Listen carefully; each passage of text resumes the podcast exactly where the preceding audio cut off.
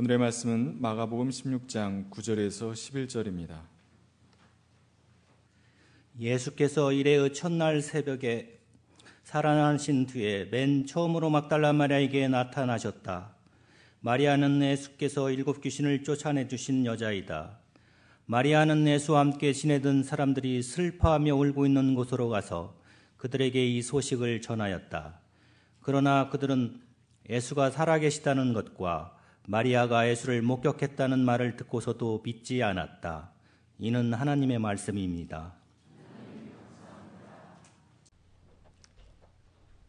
참 좋으신 우리 주님의 은총과 평강이 교회 여러분 모두와 함께 하시기를 빕니다. 또 부활하신 주님이 주시는 내면의 빛, 영적인 빛과 기쁨이 여러분 속에 가득 차기를 소망합니다. 아, 길고 긴 사순절에 그 오름길, 언덕길을 지나 우리는 마침내 부활의 언덕에 오르게 되었습니다. 그 때문에 이제는 시원한 바람도 쐬고 마음껏 기뻐하며 지내고 싶습니다. 누더기처럼 우리를 무겁게 감싸고 있었던 우울과 무거움을 홀가분하게 떨쳐버리고 가볍게 도약하고 싶습니다. 오늘만큼은 마음껏 기쁨의 노래를 부르고 싶습니다. 하지만 오늘 우리의 현실은 그러하지 못합니다. 지난 한 주간 동안 인생의 가장 참혹한 시간을 지낸 교우들이 여러 분 있기 때문입니다. 예기치 않았던 시간에 예기치 않은 방식으로 사랑하는 이와 작별해야 했던 이들이 있기에 그 이별은 달콤하지 않았기에 안타까움과 눈물이 있습니다. 울고 있는 사람이 여전히 있습니다. 그들에게 주님이 주시는 위로가 함께하기를 빕니다.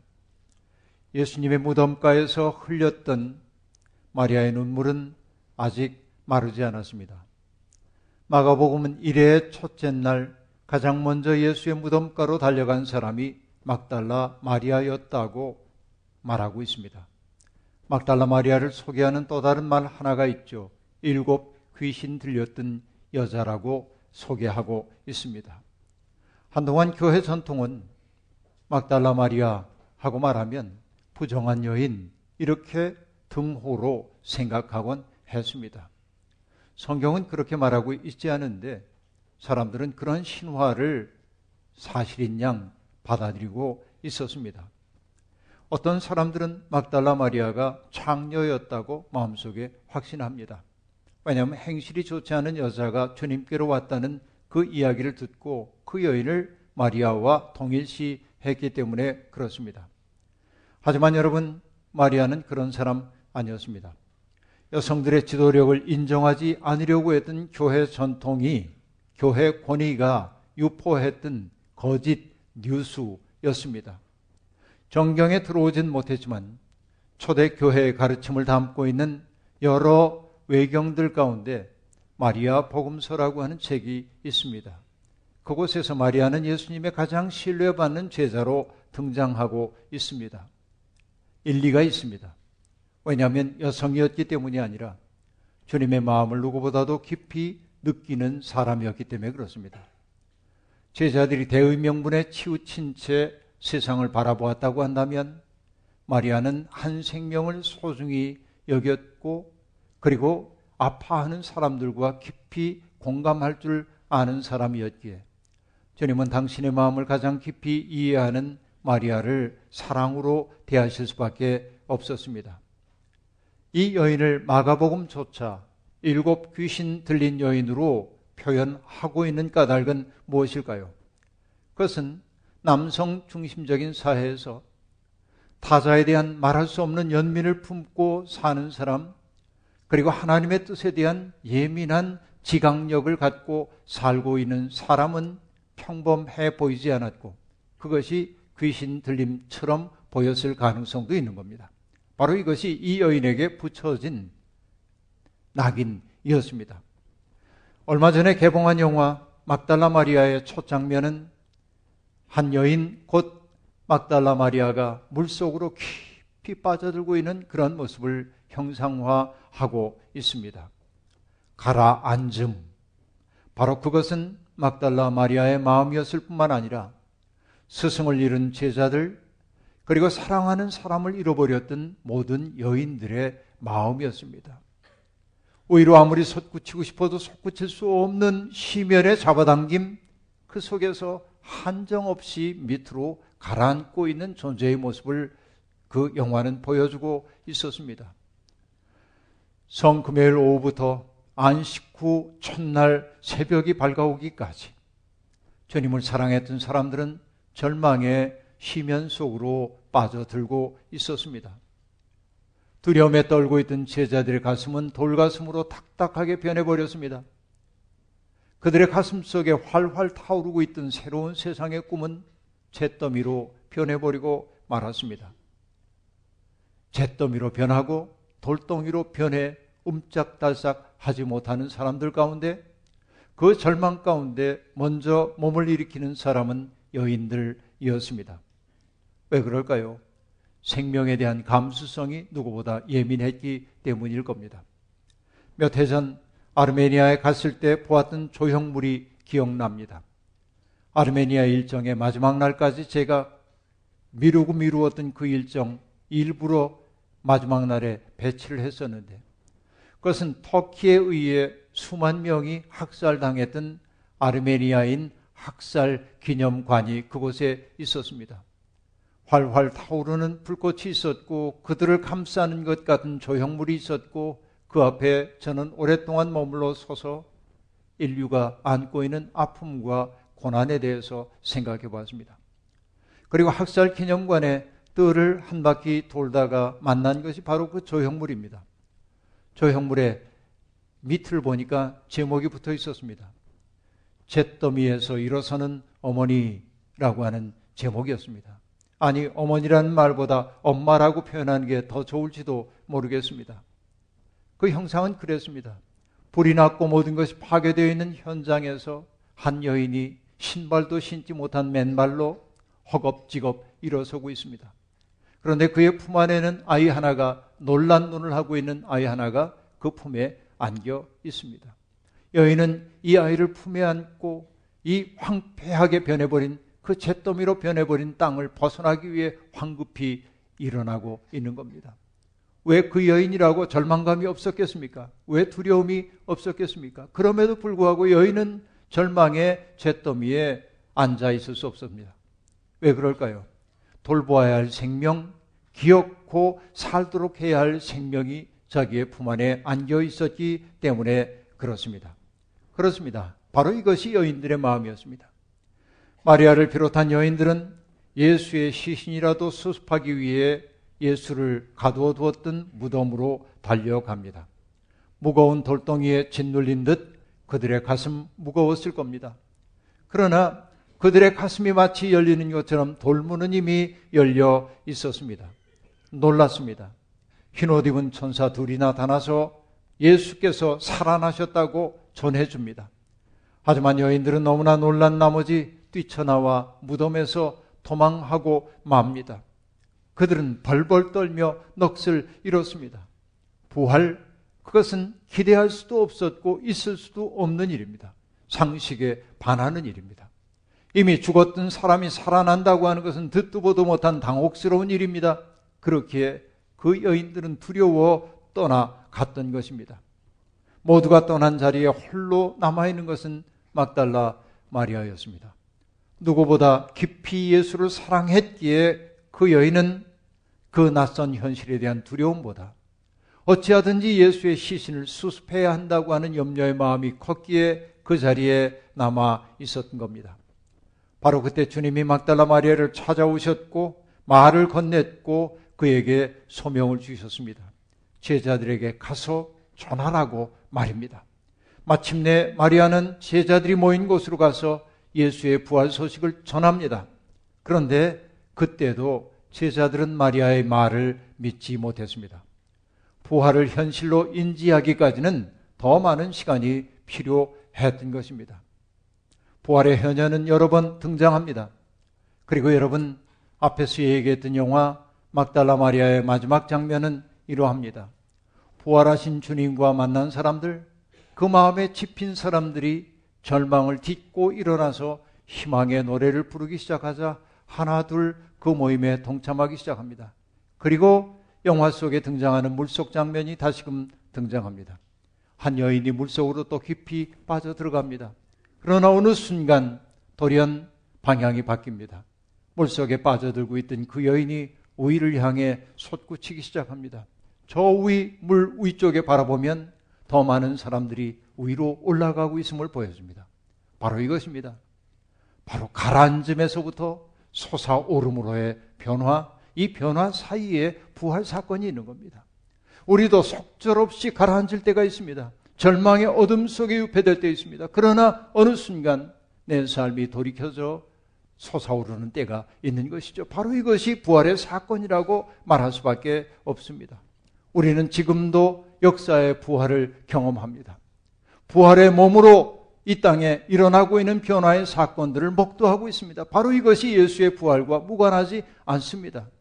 죽은 듯 보였던 가지에 새 움이 돋는 것처럼 역사에도 새로운 움이 돋고 있습니다. 미국의 플로리다 더글라스 고등학교에서 벌어졌던 총기 난사 사건을 여러분 기억할 겁니다. 미국 땅에서 수없이 그런 사건이 벌어지기에 또 벌어졌나 하고 우리는 생각했습니다. 그런데 그 더글라스 고등학교의 총기 난사 사건이 지금 미국을 변화시키는 변혁 운동이 되고 있음을 알게 됩니다.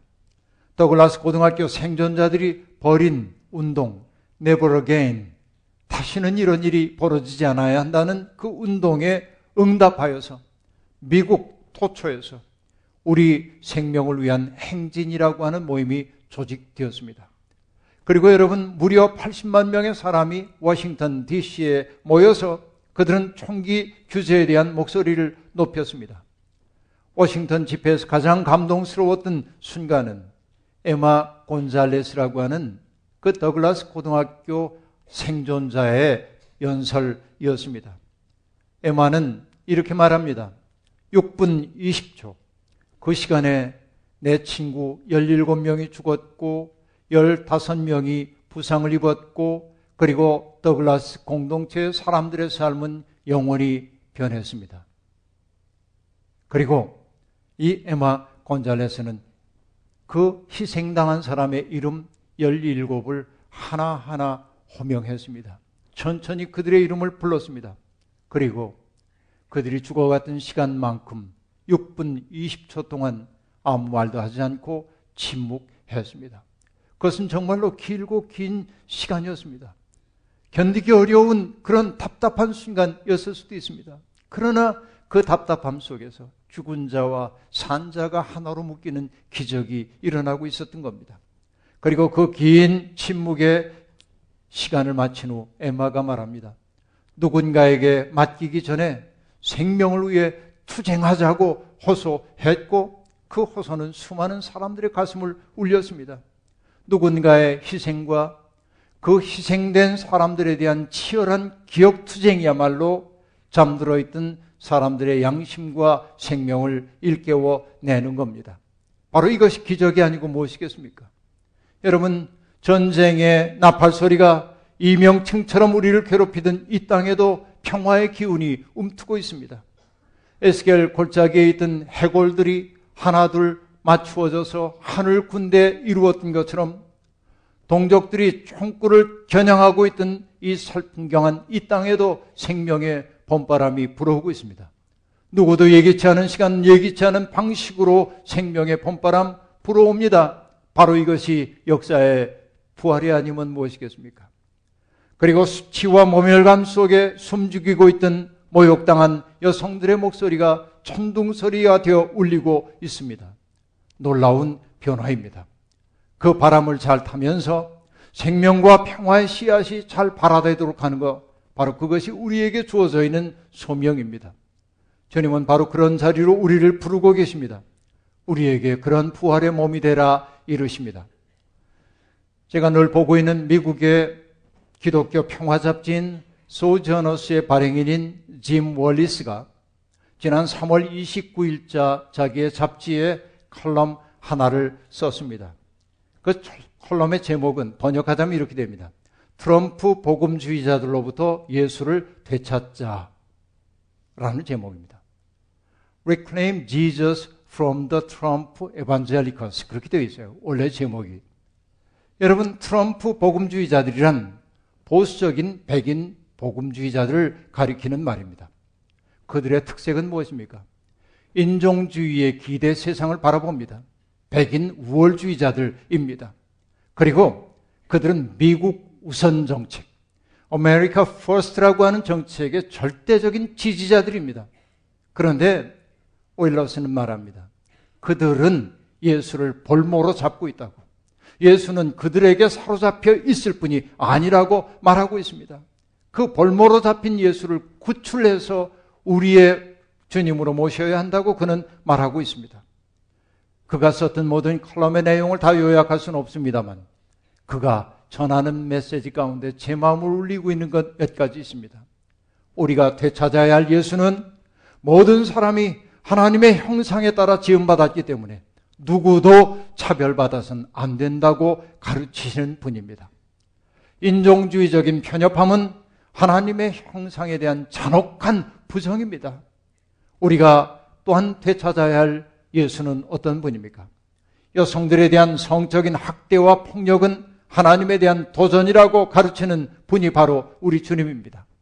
우리가 되찾아야 할 예수님은 가난한 자와 연약한 자의 모습으로 우리 가운데 오고 계신 분입니다. 그 예수님은 우리에게 개인적인 삶도 아름다워야 하지만 공적인 삶의 자리에서 진리를 가지고 불의와 맞서라고 얘기하는 분입니다. 우리는 그런 예수님을 회복해야 합니다.